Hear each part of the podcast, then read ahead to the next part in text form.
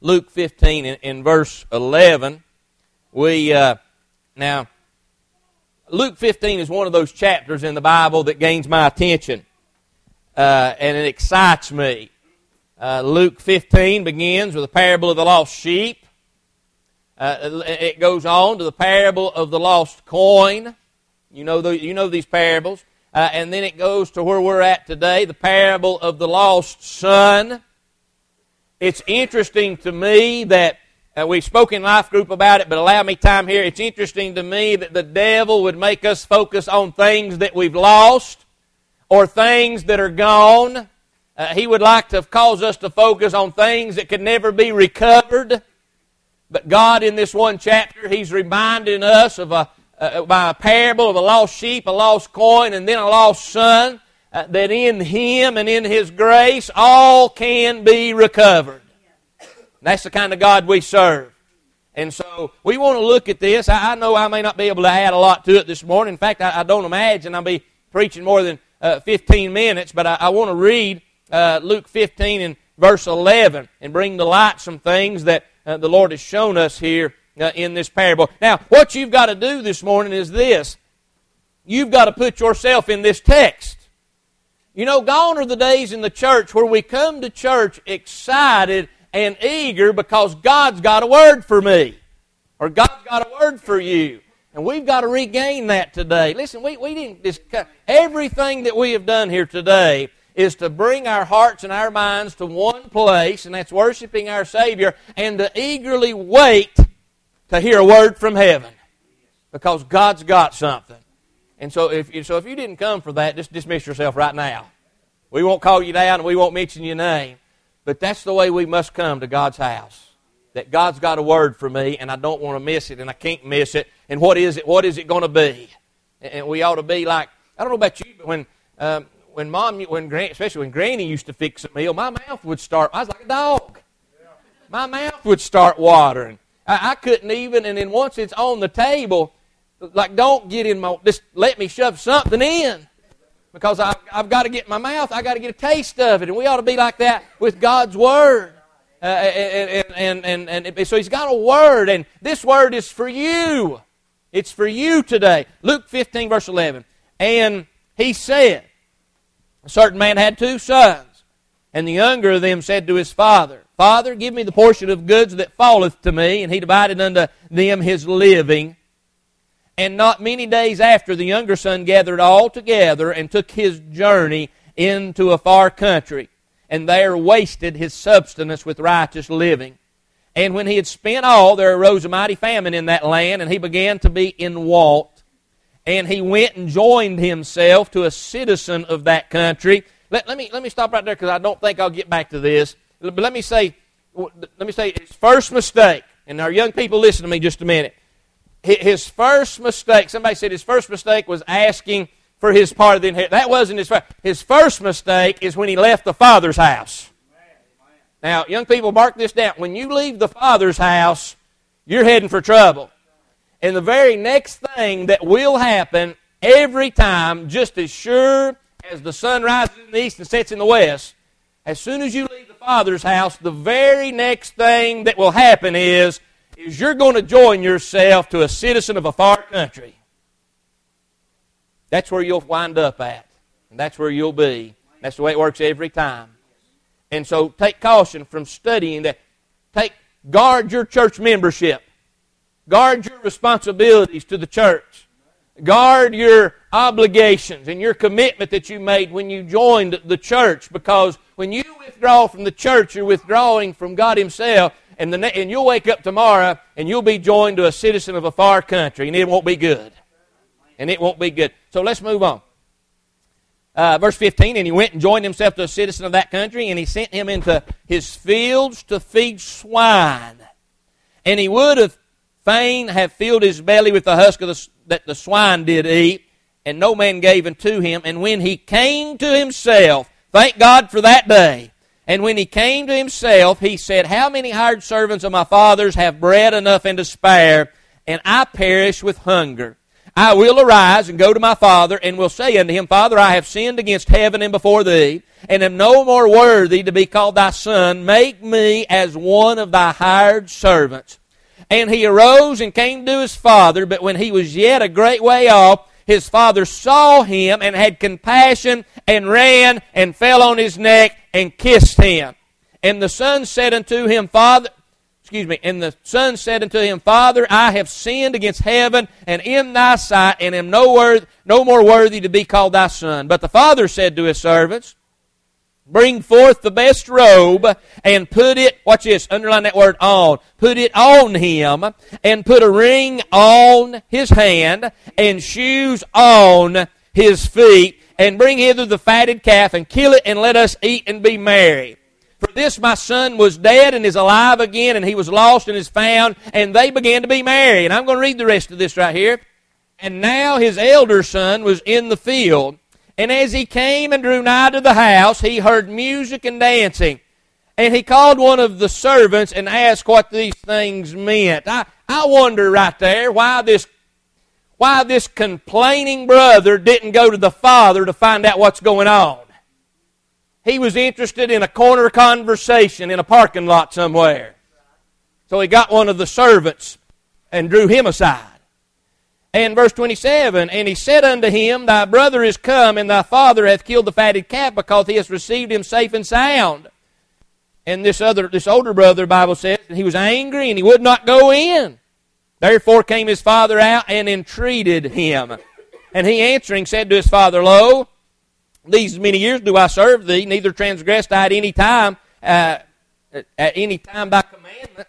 And yet thou never gavest me a kid that I might make merry with my friends. But as soon as this thy son was come, which had devoured thy living with harlots, thou hast killed for him the fatted calf.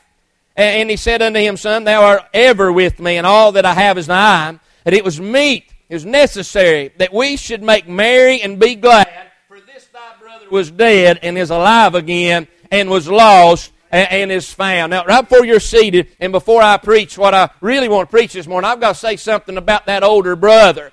I, can I share with I, I know I finally figured out. All these years, I knew there was a message in that older brother, uh, but God finally revealed it to me uh, uh in, in the late hours last night. Uh, why is this included Nobody preaches on the older brother. Everybody preaches on the prodigal coming home.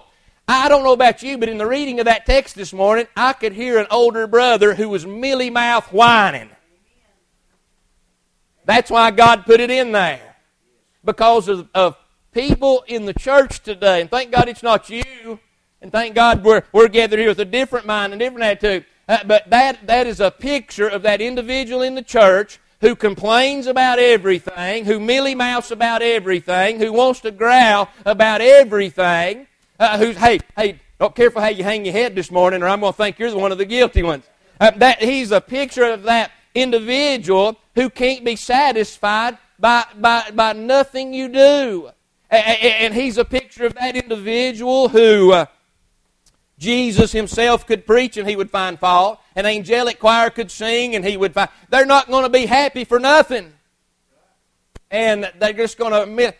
And you know what's happening here? Watch this. Watch.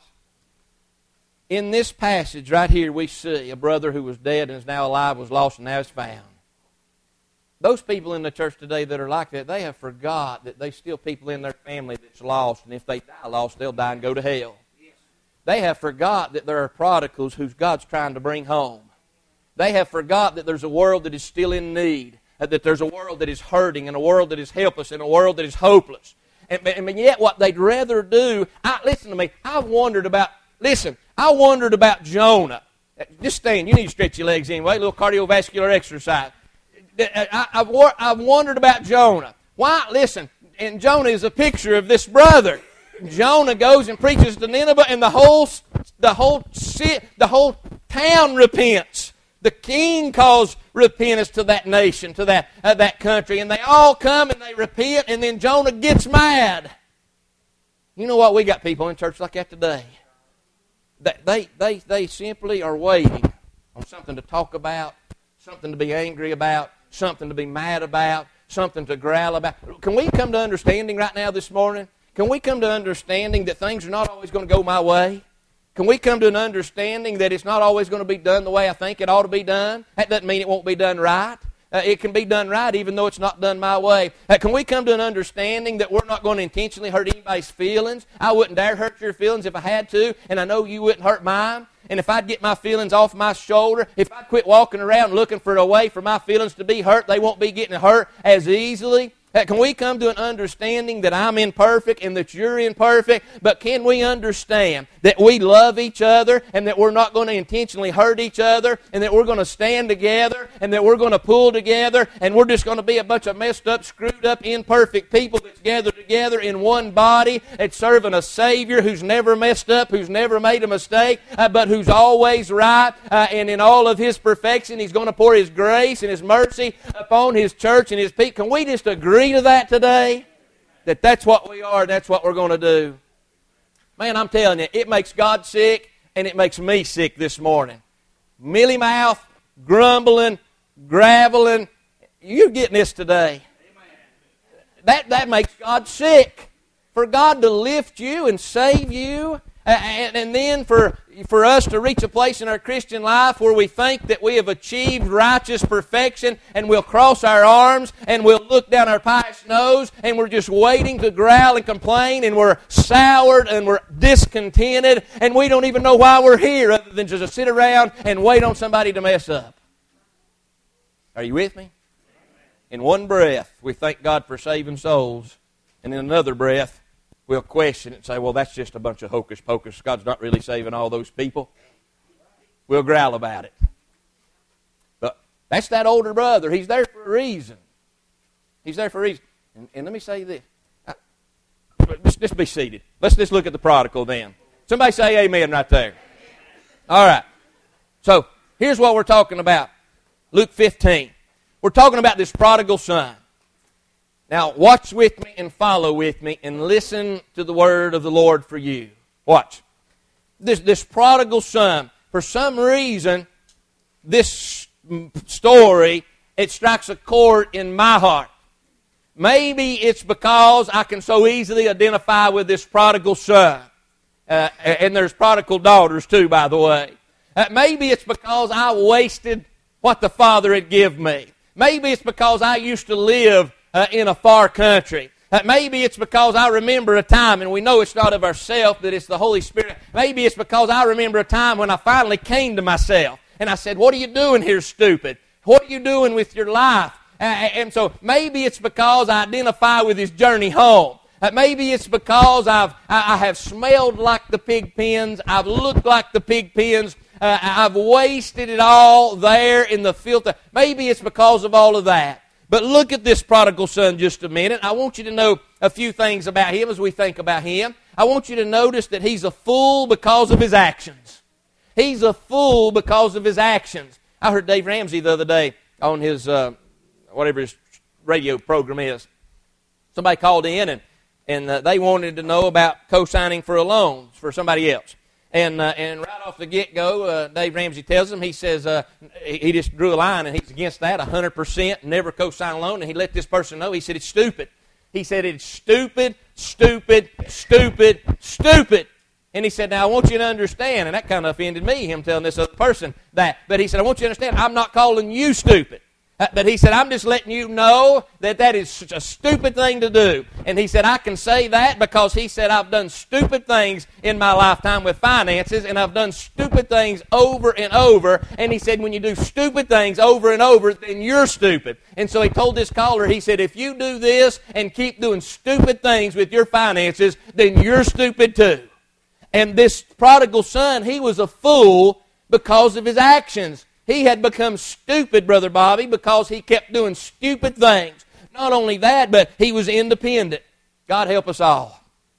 We've got an independent nature, and all, every single one of us has an independent nature. I've preached on this. I've told you, both my kids, when they reached a certain age, and your kids have done the same thing, and you did too, and your parents did, and your grandparents did. When you reach a certain age, you want to do everything yourself. I'll do it. I'll do it. Me do it. My girls uh, used to say. Uh, that's that, that's, that, uh, that's that nature of Adam in us uh, that wants to be independent and take our, take matters into our own hands, and every time we do that, we mess it up. Man, I mean, he was a fool because of his actions. He was independent. He squandered his future. Young people, listen to me. The decisions you make today, it writes your future tomorrow. You'll write your own future, and it'll be based upon what you do today. And, and he, he squandered his future. I mean, he had it all right in the Father's house. But he squandered his future. He embarrassed his family. God help my soul. Maybe that's why I identify uh, with this prodigal son because I remember a time when I was such an embarrassment to everybody that knew me. At one time in my life, I was the cute little Sedaris kid. I used to be cute one time I was little. I got pictures to prove it. I know it's beyond belief right now, but listen, miracles do happen.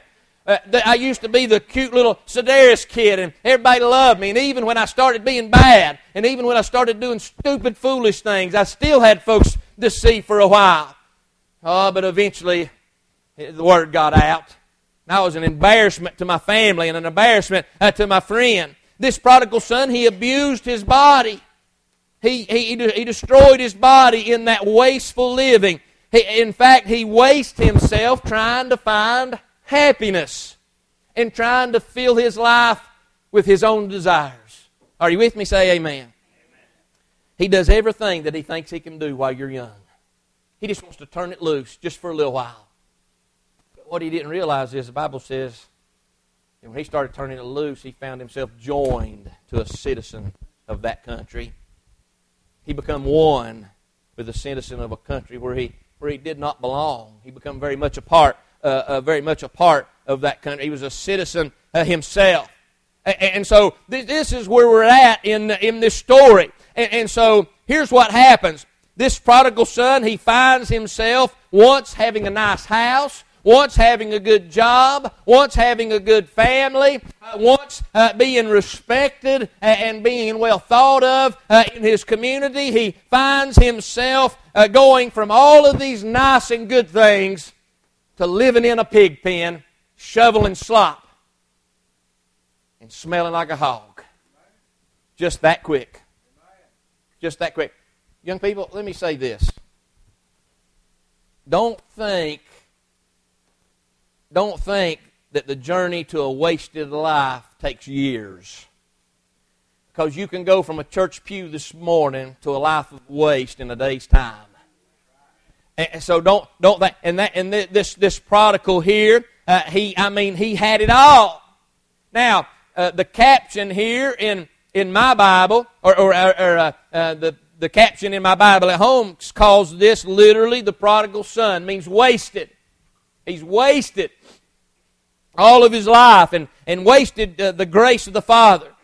Now, probably what we ought to write in place of the product. See, can we be honest just for a moment? We, we like to sterilize everything, especially in Baptist churches.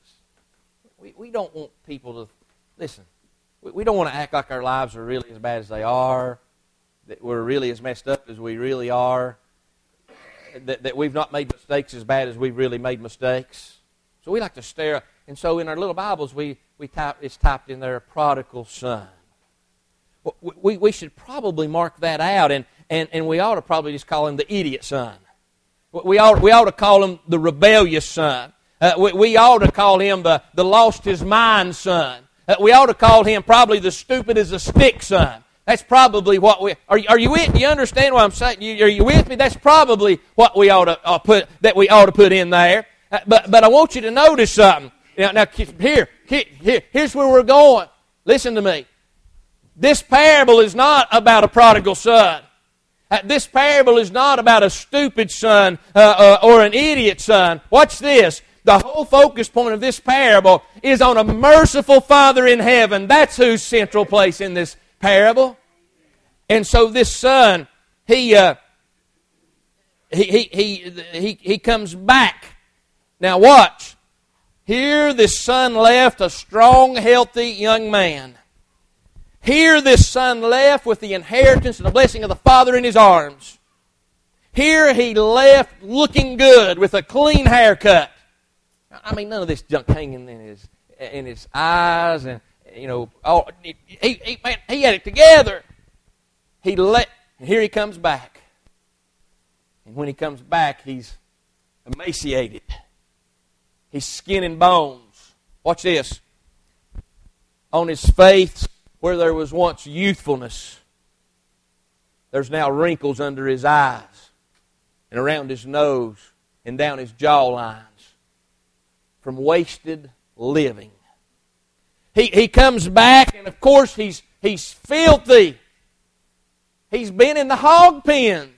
He used to live in the Father's house and he had an inheritance and a blessing and a future, uh, but he wasted it away and he found himself in want and he comes back and he smells like an old hog. And some of you some of you think, oh, those cute little piglets. Those cute little piglets. Let me remind you, they smell like a hog. You ever touch one, you'll smell like a hog too, and you'll be lucky if you ever get it off. Uh, you, you, you've raised those. Listen, when he come back, he stunk and he reeked of being in a hog lot. He was not clean. He was not pretty. And so here this son comes back emaciated and, and wasted and wrinkled and worried and, and he's broke as broke could ever be. Let me tell you something. There's things greater than fin- being financially broke, by the way. He is broken every way. Let me just say, in the line of this story, this would be a good place for the stupid talk. You know what I'm talking about? Okay, you act like you've never had it before. Let me tell you how it goes. You're a teenage boy and you get in your daddy's face and you say some mighty big things, some big words. You storm out the door and your daddy says, Son, if you're going to say things like a man, then you come back and say them to my face. I kept going. I got my truck and I left because I was afraid about what was about to happen. And then when I do come home, and I've cooled off, and Dad cooled off about two days later, he brings me in and he says, he's, in the, he's standing outside in the, in the, uh, in the corner of the driveway. He's uh, weed eating a, a ditch line. He turns the weed eater off, and I knew that meant he's ready to talk to me. And so I slide up, and he said, Son, what are you thinking? Where, where's your brain at? Has it checked out? What, what, what's, what's going on with you? Do, you? do you not think there's consequences to your actions? The things you're choosing, the people you're running around with, the places you're going? Son, if you don't get it together, you're going to wind up in a bad place. Now, sit there and act like you ain't never been given that talk. That's okay. But some of you probably have. Well, th- this would have been a good place for the stupid talk. One night, I was working in town, and one of our officers come across the radio, Heath, and when he come across the radio, he was screaming. You, you could tell there was a fight taking place behind the mic, and he was screaming for help and we finally got it. I was on Russ Avenue, and we finally got it uh, got it out. His, his location is ten twenty. That he was at the Shell station. Well, at that time we had two Shell stations in town. One on the east end of town, and one all the way on the west end of town. And all we knew is, is that this officer was in a fight for his life, and it was at the Shell station. I went to the Shell station on Russ Avenue and it was not there, and so I knew it had to be on the west end of town. And how I got there before anybody else in town or anybody, any other law enforcement agencies, I'll never know. But I made it all the way to the west end of town. I pulled into the Shell station, and and and uh, and my, my my fellow officer and a deputy from the county were there, and they had this guy on the ground, and there had been one more of a fight taking place. And what this what had happened was is they were sitting at the shell station talking. You see the patrol cars pulled up beside each other. They, they were pulled up there talking, and this man walks walking down the road through Hazelwood, walks in front of those patrol cars, and he's staggering a little bit, and he looks right in the windshield at my buddy, and he flies him the one finger wave. Don't act like you don't know what that is either. Gosh, we got a righteous crowd this morning. Holy smokes, I'm glad we're not having church. Go home and get it together tonight, man. God saved you, I know, but you're still flesh and blood. And hey, I know I could go visit some people to tell me about the old you if I wanted to. Don't try to hide anything. It's under the blood. We're not going to hash it out and bring it up and talk about you in the corner. You're a new creature in Christ Jesus. Thank God. All right.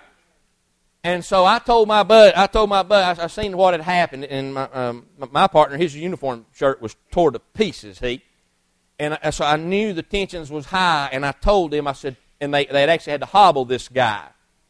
And hobbles when you got handcuffs behind you, and, and, uh, and they tie a little rope around your ankles, and they pull your ankles up to your feet and tie that rope to your handcuffs, so your feet's tied up to your hands, and you're hobbled like a hog. And so I, I told him, I said, uh, put them in my car because I knew the tensions were high and everything, and they'd been in a fight. I said, throw them in my car. And so I opened my back door up, and, and we picked them up and just kind of threw them in there and, uh, and shut the door. And I said, I'm, go- I'm going on to the jail. And so I started to the jail running through uh, Main Street through town, and, and uh, this guy, some way, he, he was pretty strong. Some way or another, he'd got his feet loose from that hobble a little bit, and he started kicking my door and busting it to pieces in that back seat and then he started trying to kick the glass out of my, my back seat, and, and I turned my, my dome light on inside my patrol car, and I could see what was going on. Man, he was tearing things up. And, uh, and, and so, uh, well, okay, I'll, I'll fix you, buddy. And so I just tapped my brakes and popped him right over in the floor. And so he's wedged down between that cage and, and the floor, and so he can't do nothing now. And he's cussing me for everything he's got, and he says, Who do you think you are? And I said, I'm David Sedaris. I said, Who do you think you are? And when I said that, he said, David. I stopped the patrol car right in the middle of Main Street, and I turned around and looked over through my glass, and I got finally got a good look at his face, and it was an old buddy of mine. And I said, Steve, what in the world are you doing? He said, I don't know, man. I said, Are you stupid? He said, I'm drunk. I said, I know you're drunk, but are you an idiot? I said, Steve, you can't just walk through town and flip cops off. And you can't fight cops. And he, they had beat him with a collapsible baton, and he still nearly beat both of them to death. I said, What are you doing, man? What's going on? He said, I've just had some hard times. And he said, I guess I was find, trying to find somebody to take it out on tonight. And I said, I said, let me tell you. I said, listen, you done made a mess.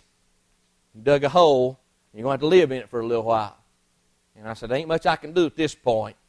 But I said, you cooperate the rest of the night. I said, we'll try to make things a little easier for you. And why, why he said this, I'll never know. But he said, he said, all right. He said, if you'll just put my hat on my head, he said, I'll do whatever you say. I said, hey, we can handle that. We'll put a hat on your head. But listen to me. That, that this right that, that son comes back. And this would have been a good place for the stupid talk. It's not here.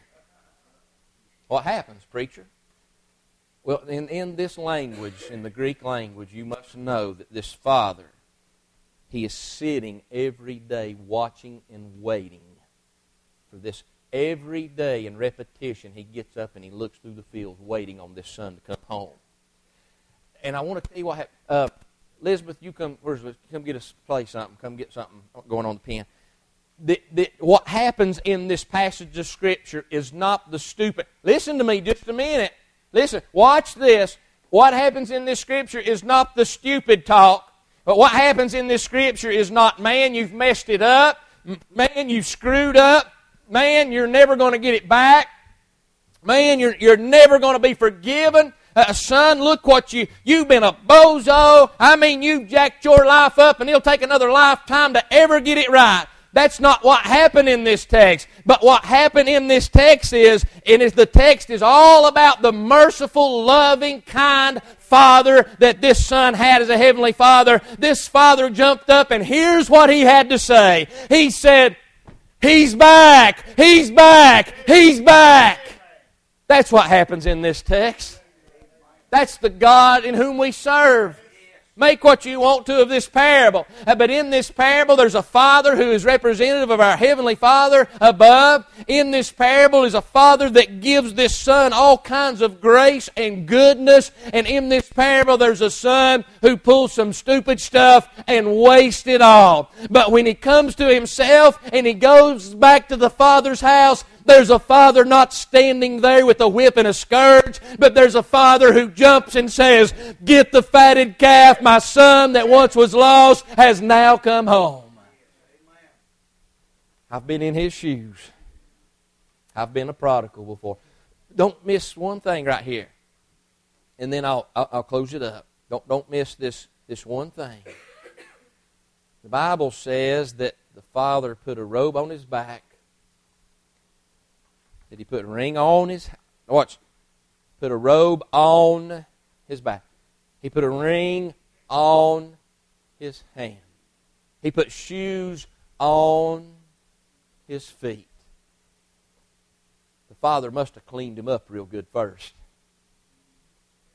And then he put on him these things that we've read about. We can preach a sermon on each one of those. But the bottom line is this that God, that the Father in this parable, let me say it like this that the Father in this parable had some things that he was putting on his Son. And when the Son come home, he got to wear all that the Father was wanting to put on him. We've got a Father above this morning He's wanting to put on you His Spirit. He's wanting to put on you His power. He's wanting to put on you His provisions. He's wanting to put on you His peace. He's wanting to put on you the things that are important to Him. He's wanting to put that in your heart. And so God's got all that. You, you know, you notice, you notice He didn't. He didn't say, "Okay, here's what we're going to do. You got to pay me back. I got to see it. You owe me." So let's work out a payment plan. Uh, he, he didn't say, you got to prove yourself. He, he didn't say, now you're going to have to demonstrate for a little while. And, and when you start demonstrating and, and, and, you start showing me that you're, then, then we'll give you your car back, your truck back, and then we'll start paying you insurance again. He, he didn't say all that. But he said he's home. He, he's home. Go get the fatted calf and let's make a feast. Now, don't get me wrong right here, and maybe I'm stretching this just a little bit far, Brother Bobby. I don't think so, but I could be. But it's almost as if once the son come home in repentance, and I believe his heart was repentant in the pig pen uh, because he rehearsed it all, and he comes home and he's repented, it's almost as if this father doesn't remember what all the son done. It's almost, Larry, like he's forgot all of the he's been in. It's almost like the father does not even have a recollection uh, of the far country the son lived in and wasted in. It's almost like the father says, a new creation, a new chance, a new day, a new sunrise, a new lifetime for you. I believe it's there. I believe it's there. And so God's got something this morning He wants to put on you. Are you ready for this? Because you've got to be ready for it. You really do. God wants to work in you and through you. Do you know that? But if you will not, God will work around you and He'll use whoever, whatever He has to. But I'm telling you, He wants to work in you and through you. He wants His peace to rest on you. He wants His grace to rest on you. He wants His provisions to rest on you. He wants His promises to be unveiled in your life. So, what have I got to do, preacher? What's, what's my part in this? Come to yourself. Come to yourself. I, this is not some self help type message. And I'm, I'm, taking the text literal. It's the Spirit of God operating in the life of this. Uh, Let the Spirit wake. Hey, come to yourself. Come to yourself.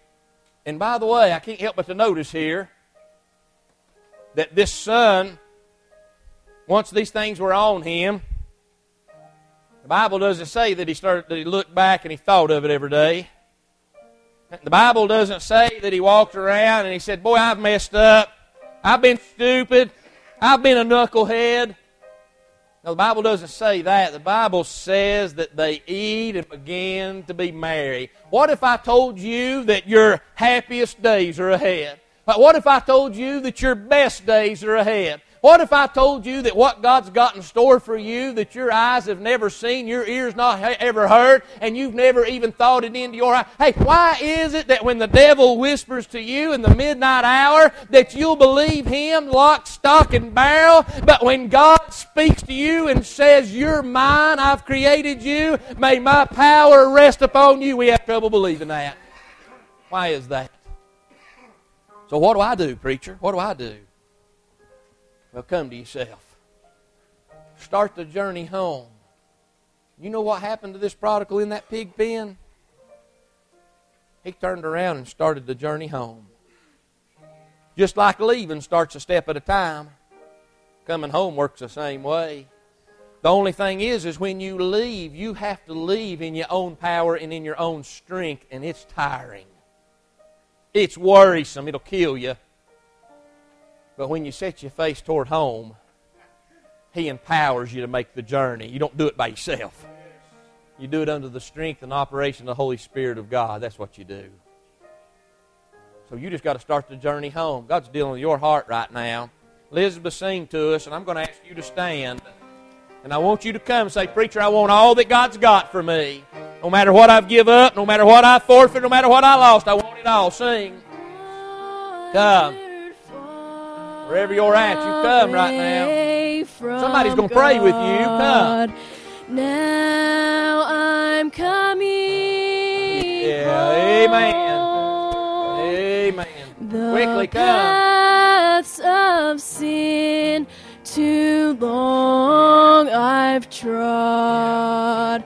Lord, I'm coming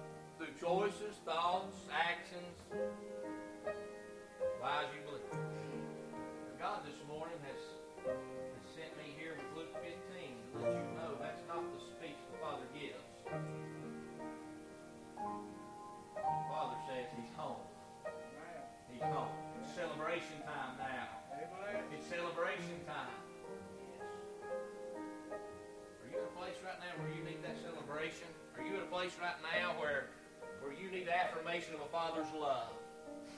Did you know? Did you know that they say that the absence of love, true love from your father here on this earth, that it'll mess a man or a woman up for the rest of their life if a father doesn't affirm his love to his children? It'll cause you a lifetime of heartache. Well, I can't help what your earthly father did or did not do, and I hope they were perfect in your life. But I tell you this, you've got a heavenly father. You've got a heavenly father who's loving you with a perfect love. And he's saying, Come home. Come home. He's saying he is home. He's back. Let's have a celebration. Let's throw the party. Let's rejoice. Let's be thankful. Is that you this morning? Do you need that in your heart of hearts? Would you slip your hand up this morning and say, Preacher, pray for me. In this prodigal parable, there's a message about me. Raise your hand and let me pray for you without coming to you. Slip your hand up and let me see it. Nobody else, bless your heart, sir. Somebody else, bless your heart, ma'am. Somebody else, raise your hand up. Say, Preacher, there's a picture of me in this prodigal account. Will you raise your hand and let me see? Bless your heart, ma'am. Somebody else. Bless your heart, ma'am. Somebody else. Just raise your I'm just going to pray for you right now. Will you raise your hand and say, Preacher, there's a picture of me. Will you raise your hand and let me see your hands? And I'll pray for you right now. Now, I want you to see this. There may be a shadowing of you in this narrative. And I want you to know that the parable is not about the son. The parable is about a father with a loving grace and a loving mercy toward that son. And so if you if you if you must admit that there's a picture of you in this parable, then you too must admit that there's a picture of a father who's full of grace and full of kindness and full of compassion. And he's saying he's home. He's home. Father, I pray in Jesus' name that God, you'll move in the hearts of the saints of God, Lord. We believe, God, this is not a parable for lost sinners that are bound for hell, but we believe it's a parable about the saints, people, men and women who are sons and daughters of God, that, Father, have had these struggles and the adversities of the, in life and have, God, and Lord, have just messed up. And I'm thankful, Father, that there's a picture in this of you you, an almighty God who in compassion is moved toward those that he loves. God, I pray that you'll touch those that have raised their hands. That God, today they'll find the help, the relief. Yes. That God, they'll find the freedom, Lord, yes. that they need in Jesus Christ. God, may your will be done in their lives. We pray these things in Jesus' name. I'm going to ask you to come. Elizabeth, sing one more verse. This altar's still open. Come. Somebody will pray with you. I'm tired of sin and straying. Lord, I'm coming home. I'll trust thy love, believe thy word.